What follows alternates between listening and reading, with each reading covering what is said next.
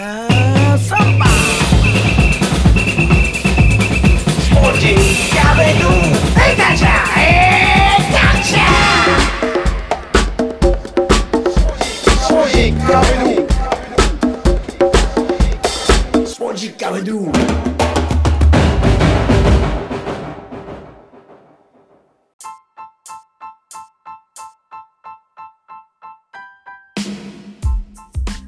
スポジッカビドゥ第207回ナビゲーターの澤田達也です。この番組は富士有限責任監査法人グループの提供でお送りします。さて、すでに話題となっている将棋界の若き棋士、藤井聡太二冠18歳が在学していた名古屋大教育学部附属校を今年の1月末で自習退学したことが分かりました。このニュースを見たとき違和感がありまして、間もなく卒業を迎える藤井二冠が卒業間近に自主退学。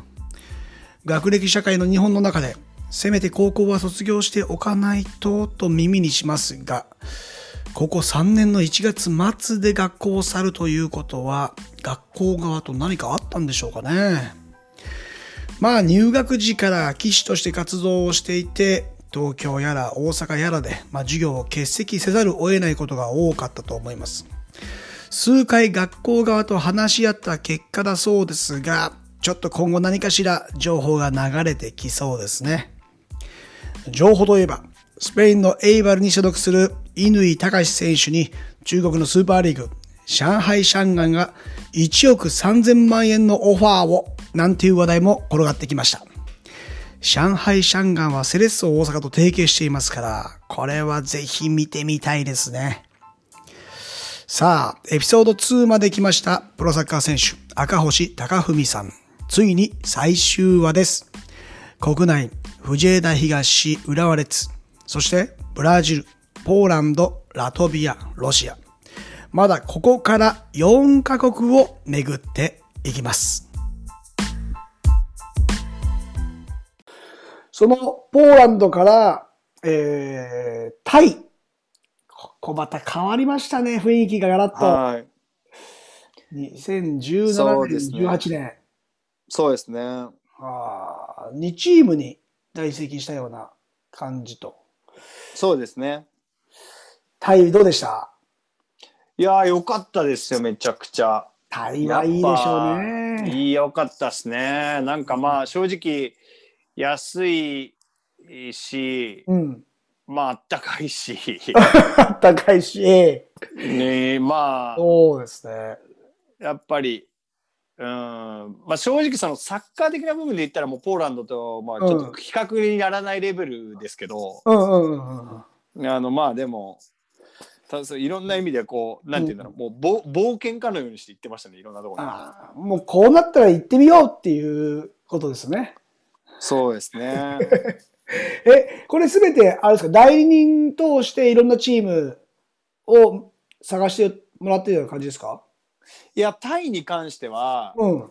まあその前からもあったんですけど結構直接やった感じでしたねおー、日本人直接連絡が来てほうほうほう。はいはい欲しがってるっていうことで直接やった感じでしたねその時も、他にも日本人選手とか、やっぱりいました？タイには。いましたねはい、うんうん。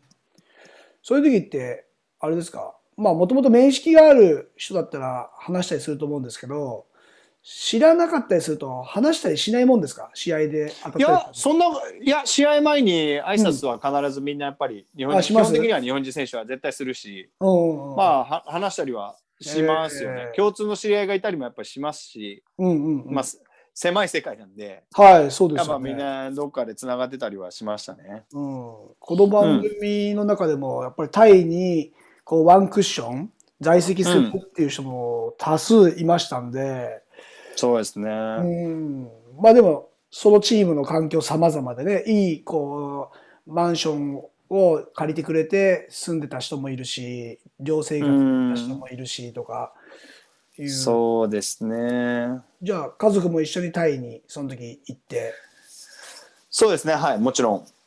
ええもう、じゃあ、あれですね、奥様もお子さんもいろんな国の人と触れてる感じで、あれですね、トリップしてますね。そうですね。うんうん。そのタイから、なんと、イラン一部チーム。はい。これもう、もうラトビア、イランと繋がっちゃったら、完全にもうサッカー選手じゃないなっていう領域ですね もう個性派路線が全面的に出てきましたね、ここで。そうですね。ま ええあ、まあ、まあでもラトビアもう行っちゃってたから。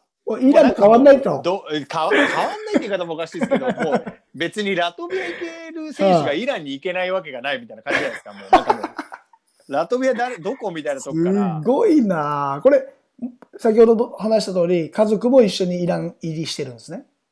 イランはうん子供と奥さんは日本にいましたね。うんああの、その時日本に行かなかったですね。ああ、なるほどうん。行かなかったです。さすがにもうメンタリティすげえなって思っちゃいますもんね。奥さんとこ。いやまあでも奥さんも全然来たがってたんですけど、うん契約が3か月半ぐらいしかなかったのであ、短い期間の契約だったんですね。だったんですよだからまあ別に来なくていいよって言って、へえ。でも、はいイランって本当にサッカーだけじゃなくて、フットサルとかビーチサッカーっていうスポーツも、もうアジアトップレベルなんですけど、はい、どうでした？イランの環境。いやイランの環境良かったですねでやっぱりそので僕を呼んでくれたのがうん。元清水エスパルスの監督だったアフシン・ゴトビっていうゴ監督だったんですよおお。で彼がやっぱり日本人の選手知ってたっていうのもあるしはタイで、えーとタイのブリラムっていうサッカーチームがあるんですけどい。はそのチームの監督をゴトビがやってる時に僕対戦してるんですよね。い。ほうほうほうほうほうほでその僕のことも知っててくれう。てすごい。で日本人ということで、まあうんその監督から直接オファーをいただいてうん。ででもちろん彼もすごいあの有名な監督なので、うんうん。そのやっぱ環境うんっ。ていうのをすごい気にしてる人だっていうのを知ってたのではでもうスタもう来たらわかるけどすごいスタジアムだし環境は最高だぞみたいな感じで言われてたんですよ。い。はい。で行ってみたらすごかったですね。言った通りすごい環境で。すごい新しい、え一番もう新しいまたスタジアムだったんですよ。そのまだ使ってないみたいな。え、あ、完成したばかり？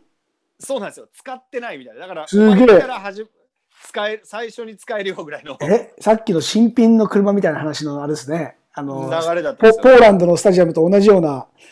そうですそうですそうです。ええでもうめっちゃ新しい新品のスタジアムで、うん。まあこけら落とし的な感じでやりましたよね。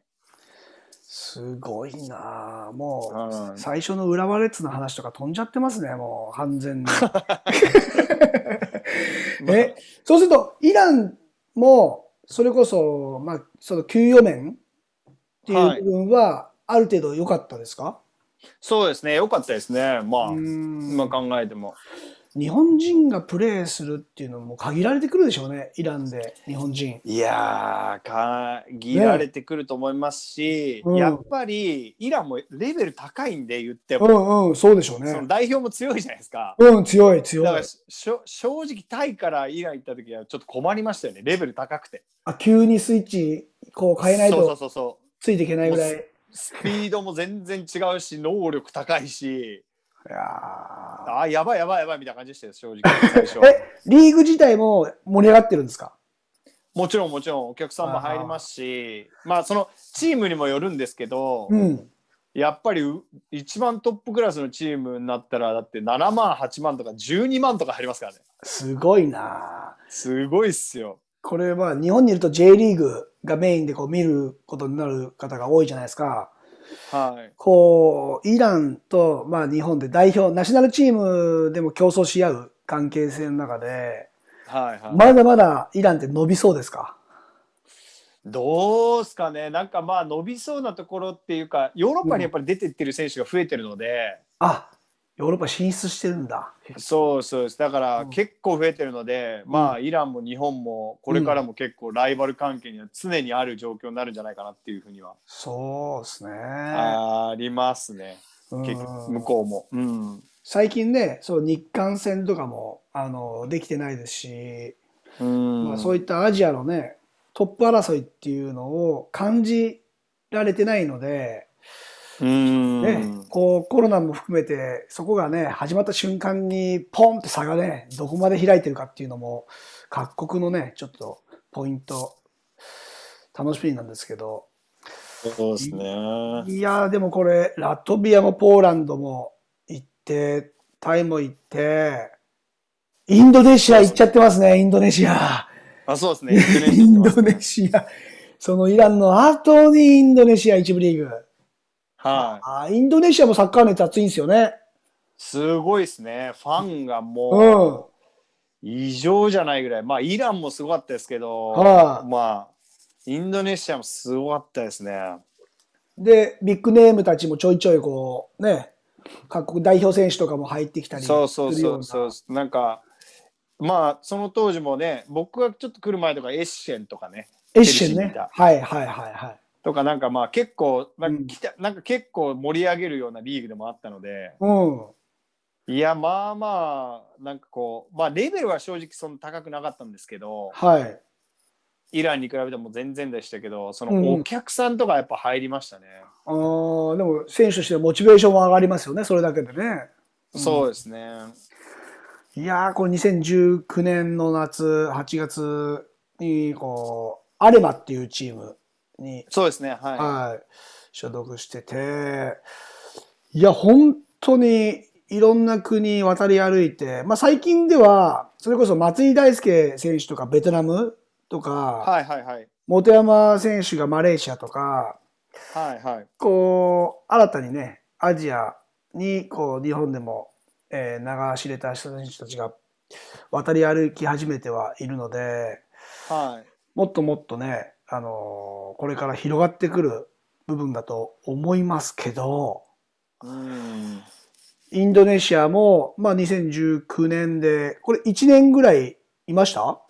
いや4ヶ月だけですねそれ ?4 ヶ月。はい。やもう移動が、ここはまだ、あれですか、家族いました？一緒に、インドネシア。いましたいました。いました？いました。すごい。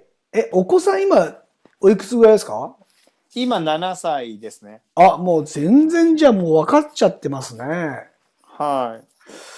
うわーどうでした？こう、まあ、インドネシアもそうですけど、こう、様変わりするじゃないですか。環境が。家族のそのね、対応能力っていうか。いや、まあ、もともと僕の奥さんは、うん。インドネシアのことがすっごい好きで、へえ。インドネシア語も勉強してたぐらい好きだったんですよ。え、相当ですね、それ。そう。で、それで、うん。僕は一応、その、まあ、自分の中では、うんまあ、キャリアの終盤に入ってきたっていうのもあったので、うん感覚的に、で、ずっと言ってたのが、まあ、いつかインドネシアに行けたらいいね、なんていう話をしてたんですよね。ええ。で、まうんあか、まあ、自分の奥さんの、まあうん希望でもありましたし、うん。じゃあインドネシア行こうかって言って決めたええりましたねすげえ。あ、そこで突然このインドネシアっていうのが最後に出てくるんですね。そうですね、はい。ああ、なんとなく、こう、話がつながりました。そうですね。ね、今までだとポーランドにこう戻ることがね、多かった中で、インドネシアっていうところで、この国から国、短い期間でもイランもそうですけど、インドネシアもね、数ヶ月で、こう、契約終わるじゃないですか。はい。これ海外の手続きって大変、国から国って大変そうなんですけど、うそーんのそのあたりはもうチームに全部任せてる感じですか？そうですね、基本的にはチームが全部やってくれてうましたし、うん。まあ、そこまで、まあ正直そこまで大変ではなかったですね。まあ、クラブがやってくれてたんでああね。それこそね、最新のニュースでは、本田圭佑選手がね、うんあの、ポルトガルのポリティモ連生、はいはいはいはい。実は契約期限がなんか切れてたみたいなうことで、出場できなくなっちゃったっていうことも出てましたけど。その国のね、ポルトガルならではの契約条件があったとかいうことで、そうですね。うーん、ここもね、まあ、赤星さん、まだね、あれですね、あの、ちょっといろいろ大変なことあったんですよっていう話が少なく感じるんですけど、ああ。ね、こんだけ渡り歩いてた人たちは、やっぱりいろんな問題抱えてますかうーん。ら、ね、チームが、ねまあ解散しちゃうとか。ああ、そうですね。まあ、うんなんか、意外と僕も自分で言うのもあれですけど、タフなんで、あの まあ、タフでしょうね。間違いな。ないんか大しだなんかもう、今考えたら、あそんなこともあったなぐらいの感じにしか思わないので、うーん。なんかもう慣れちゃいましたね、いろんなことが。すごいな。この藤枝東で10番つけてた時には想像もつかない サッカー人生にね、なって、藤枝東高校出身の人でも珍しいケースじゃないですか？もう絶対そうだと思いますね。まあ、日本で中でも珍しいと思いますからね。ね、あの、ルーマニアにいた中村選手とかは、もうあれですか？まだ海外にいるんですか？いや、今はもう現役に対して、はい。日本に戻あのってきて。じはい、地元にいますね。ああ、いや、本当になんかこう続いてね、その渡り歩くっていうのは、ある意味でいいですね。東高のああ、そうですね。うんで、2019年インドネシアで、2020年、まあ、1年前の話なんですけども、そうですね。オランダに滞在されてた。そうなんですよ。えっ、と、まあ一応、その他のチームと並行して話してる最中に、はい。でまあ自分の娘がやっぱりその小学校に上がるタイミングだったので、うんうん。で将来的にはあの海外に住みたいという話をずっとしてて、はい。でそういった中でそのオランダっていうのは、えっと、オランダ人のうん。選手で友達もいてはい。でオランダの話もいろいろ聞かせてもらってたし自分も若い頃のサッカーの合宿とかで3回ぐらいオランダに行ったことあったんですよね。ああ、静岡好きだもんね、オランダね。そうですそうです当時当時小野伸二さんがいたのでフェイノルトに。ああ、その時のそれで言ってたんよ。ですよ。はい。それで言ってたので、うん。やっぱりすごいオランダの環境面すごいいいこと知ってましたし、うんうんうんうん。でやっぱりねかん教育面だったりとかっていうのもすごい評価も高いので、はまあ、そういう意味ではあのあのいいかなっていうのもあって小学校に。上がるタイミングだしっていうことで、うん。まあ、チーム探してる間にちょっとオランダじゃあ行こうかってなったんですけどはい。もう急にコロナがやっぱりこうバーってなっちゃったんでうんうんうん。で結局どこのクラブもあのなんていうんですかね、まあまず国入れなくなっちゃったんで。うんうんうん。もう全部のチームが要するにその予算がもうないとか、消極的な感じですもんね。えーもうどんどんなってったんですよ。うんひどくなってって、うんでまあ僕も年齢も34ですしはい。でなおかつ僕オランダに住んでるのでうんうんうん。その国内の選手とかで移動させる分には問題ないじゃないですか。うんうんうんうん。だけど国外から取る選手になったらその今度コロナの影響もあるし条件とかも変わってくるじゃないですか。うんうん。手続きがねスポン。ははい、だしやっぱスポンサーがやっぱりこのね収入源が変わってきちゃってい。はい。いよ予算が、うんまあ合わなくてとかってな、うんどんどんいろいろなってきてうんうんうん。でまあクラブ見つけるのもなかなか難しいなっていうのもあって、はい。まあ、自分の中ではそのオランダでとりあえず社会人のチームに入ってはい。でプレーしてながら、まあ、向こうでちょっとあの別のビジネスの話も入ってきてたので,、うんうんうん。でオランダでちょっとそういうことやりながら、うん。まあ、チーム探そうみたいな感じだったんですけどはい。でまあ先日話したみたいにちょっとまあ家庭の事情でまた今、うん日本に戻ってきたみたいな感じですかね。おー、オランダ教育すごいいいっていうのを僕も聞いていて、なんか、まあ全、まあ僕の聞いてる話だと、受験がないとか、うんうんうんテテストがないとか、うんうん。えーものすごくこう、珍しいというか、なんか新鮮な情報で、まあ行きたい学校に自分でこうね、選べて、ああそうですね、うん。そういうのもありますし。あとは結構学力というかこの、そういうのをしっかりこう評価する。まあ日本もそうだとは思いますけどうん。まあ学校やっぱりそのね東大卒とかはいはいはい。あるじゃないですか、うんそういうのも結構仕事に就職するってなった時に結構ベースになるらしくてうんうんうん。あのそういう意味でもだから勉強とか学力に関してもしっかり、あのやらせるっていう国ですよね、うーん。教養を持たせるっていう。とでころでは。まあ、英語もそうですけど、あれですもんね。語学もフランス語とかも入ってくるのかな、あそこは。まあ、基本的にはオランダ語でみんな話すのでオランダ語？おオランダオランダ語しか話さないですね基本的にはみんなあ、そうなんですか。もちろんもちろんオランダ語オランダ人なんでオランダ語がもうメインなので、はい。基本的にみんな結構誤解してるのがその英英語話すとは言ってますけど、うん、そんなに話さない。ええいや英語は話せるっていうだけです。あまずそのはははは。書類だったりウェブサイトはもう全部、基本的には全部うんオランダ語です。ええだから簡単じゃないですよ意外と。結構ハードル高いですね。ドイツ語みたいな感じですもんね。まあ、あそうですそうですそうですそうなんですね。そうですそうはあです。意外と意外と簡単ではないという。まあ英語は話せれば問題ないですけど、うん。ただその書類とか全部オランダ語なんで、はいはいはだから家に届くお手紙とか何が言ってるか全然わかんないですよね。い。間違いないですね。全然わかんないです。何の手紙なのか。はあ、そうなんですね。はい。え、ビザとかは取りやすいんですか？オランダは。ビザは日本人にとっては取りやすいですね。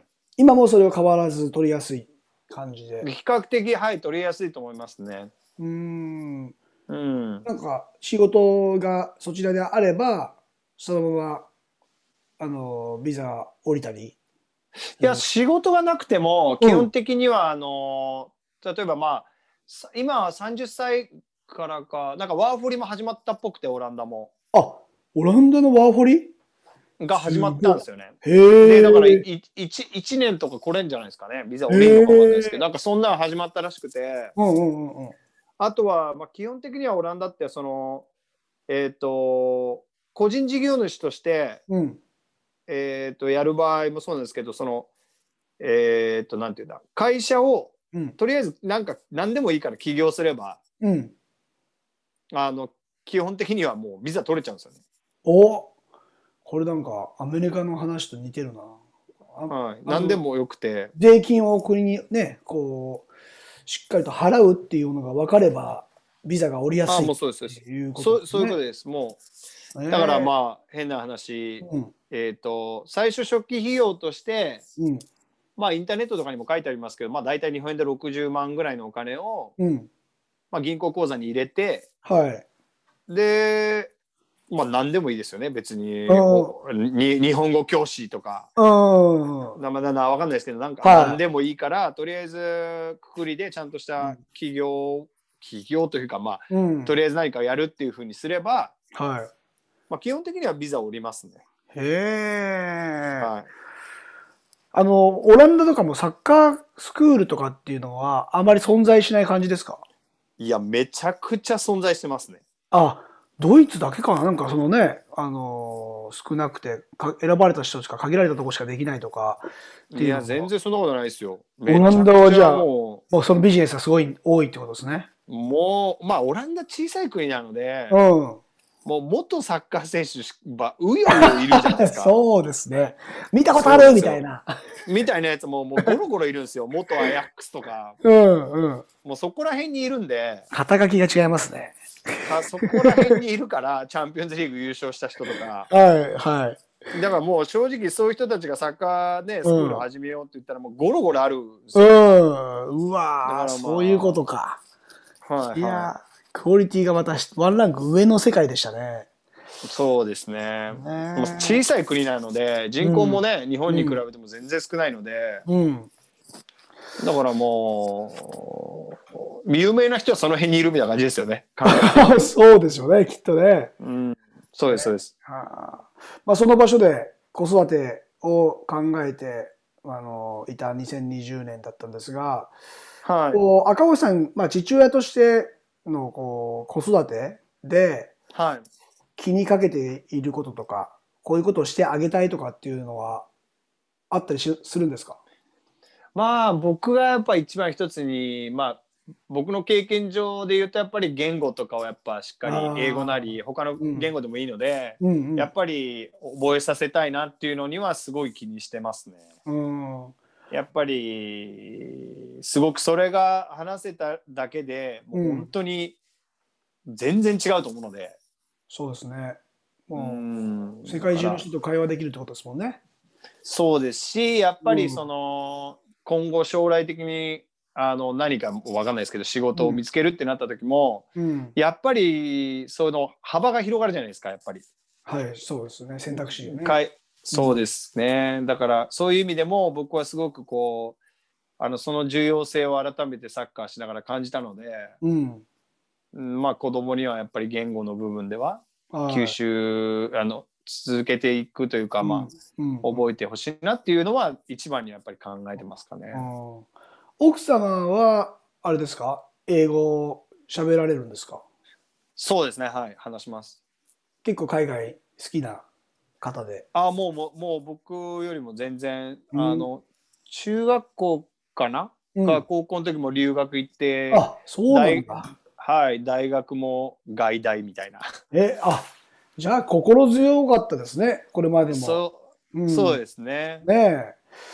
やっぱりそのあたりがね、あの、一つ、海外にこう、足を踏み入れる壁となっている人もたくさんいると思いますし、そうですね。うん。まあ、ただ今ね、日本にこう戻られていると、こう、今まで使ってた、その言葉をね、今度日本語になっていくので、そうですね。うんまあ、娘さんにはある意味で母国語を学ぶ機会みたいな感じとしいてはや、そう、ね、そう、そうですよ。だから、ねまあ、しょうまあ、まだ正直7歳なので、うん、まだ良かったですけど、これはね、もう本当に、あの、小学校高学年とかだったら結構大変だったので、もう日本語の方が下手みたいになっちゃいますもんね。そうなんですよ。だから、まだうんね、あの、大丈夫ですけど、うん、あのやっぱりまあまだまだ勉強しなきゃいけないことが多多くあるかなとは思いますけどねね。え、今度小学2年生のあれですか、年ですか？そうです。ああ、じゃあうちの娘と一緒ですね、長女と。あ本当ですか？はい、今度2年生なんで、まさにその学校で覚えてきた漢字とか、うんうん、うんえーそのあたり、まあ数字もそうですけど、はい。うん、これ自分が例えば海外に住んでて日本のことを自分の子供に伝えないと覚えないって考えた時にちょっとはい無理だなと思いましたね。あのい教えきれないなと思って。うん、いやー難かめちゃくちゃ難しいですよね。ねえ。やっぱりあの僕もあの漢字ドリルとか買ってあげてうんうん。一応子供にまあちょっと教えたりとかもしてはやってましたけど、い、うん、やっぱり使う機会がほとんどないので、まあ、現実的に。そうですね。うん、だからうん、だからオランあのオランダ語を話してたのでうちの娘も、おすごいじゃないですか。そうですそうですだからオランダ語オランダ語の学校に行ってたので、はいはい。その、えオランダ語話してるからまあ漢字は使わないですよねほぼ。え そうですね。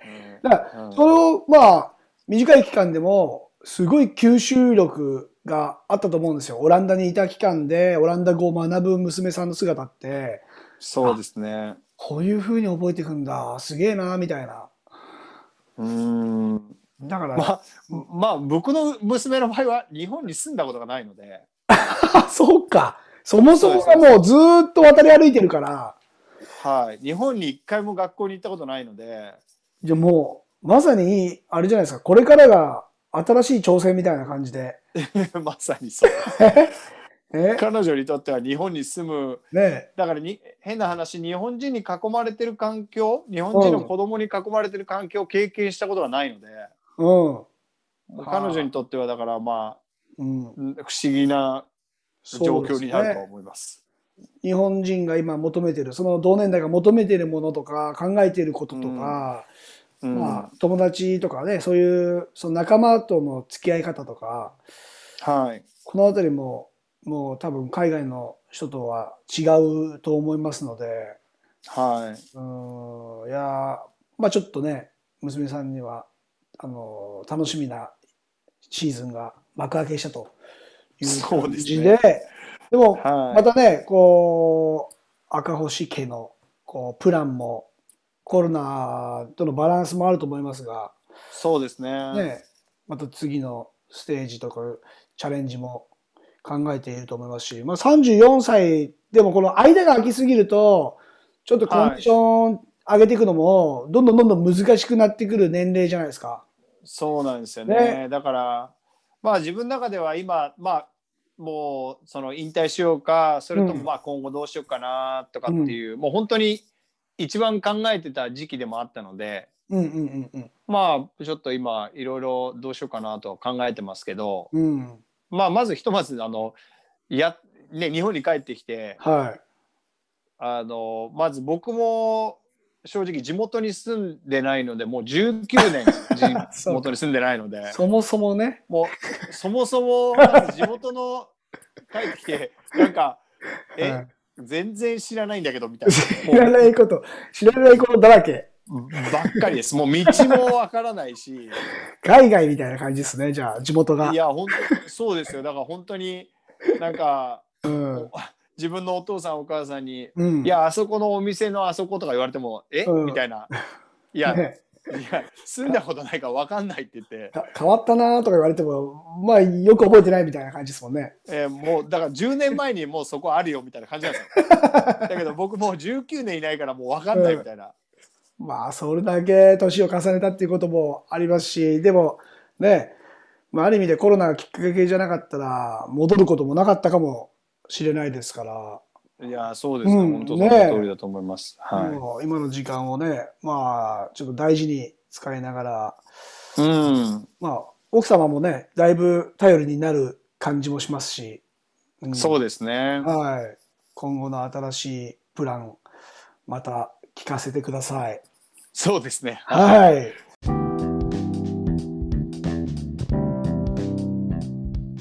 いかがだったでしょうか？今回の物語の主人公は赤星貴文さん。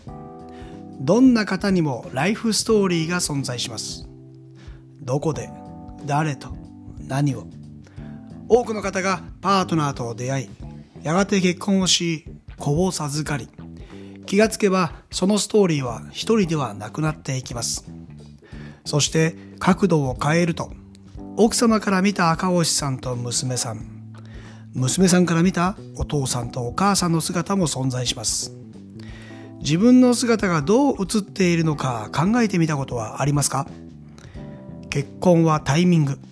家族が増えるのもタイミング。出会いも別れもタイミング。こうして数々の世界を巡って19年ぶりに地元に戻っている赤星さんもタイミング。その地にいる奥様と娘さんも同様です。過去と未来がつながるとき、私たちには気づかないメッセージが込められた今という時間。結びついていくタイミング。今後の赤星貴文、いや、赤星家を追っていきたいと思います。ここまでのお相手は沢田達也でした。Muchas gracias. Chao. Adios. Explode Cavedu!